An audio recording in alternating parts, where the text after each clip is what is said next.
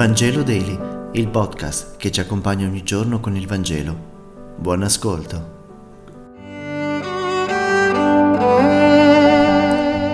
Venerdì 18 di marzo. Dal Vangelo secondo Matteo, capitolo 21, versetti 33 e 46.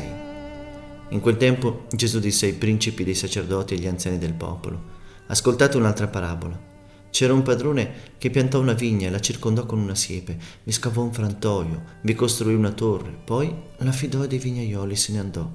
Quando fu il tempo dei frutti, mandò i suoi servi da quei vignaioli a ritirarne il raccolto, ma quei vignaioli presero i servi e uno lo bastonarono, l'altro lo uccisero, l'altro lo lapidarono. Di nuovo mandò altri servi, più numerosi dei primi, ma quelli si comportarono nello stesso modo. Da ultimo mandò loro il proprio figlio dicendo avranno rispetto di mio figlio. Ma quei vignaioli, visto il figlio, dissero tra sé, costui è l'erede, venite, uccidiamolo e avremo noi l'eredità. E presero, lo cacciarono fuori dalla vigna e lo uccisero.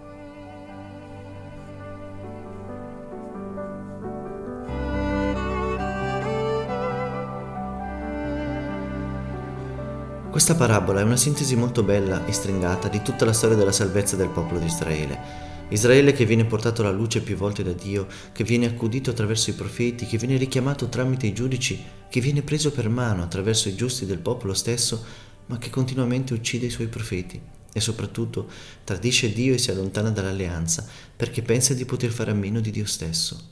È interessante notare la premura che Dio usa per il suo popolo, l'attenzione nel piantare la vigna, la protezione che gli crea intorno con una siepe perché gli animali non possano entrarvi, la costruzione di un frantoio, un torchio, perché possa depositare i suoi frutti. Ma è anche la tragica storia di Dio e dell'umanità, di un'incomprensione che fatica a risolversi. L'uomo non riconosce il suo creatore, si sostituisce a lui. Ecco il peccato di fondo, la tragica fragilità dell'essere umano. Credere di essere autosufficiente, senza dover rendere conto, misconoscere il proprio limite. Ancora oggi accade così, in questi delirianti tempi in cui invece di riconoscere la propria origine e dignità, l'umanità pensa a come fregare colui a cui appartiene, nega l'evidenza e si dà il diritto di calpestare ed eliminare qualsiasi cosa o persona che rinfaccino i limiti della nostra libertà.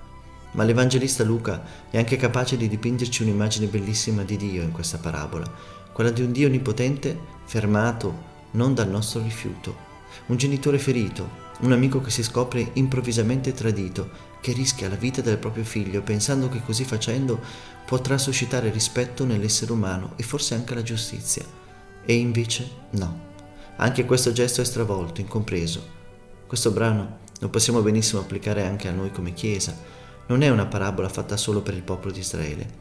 Anche noi a volte eliminiamo Cristo e lo rifiutiamo.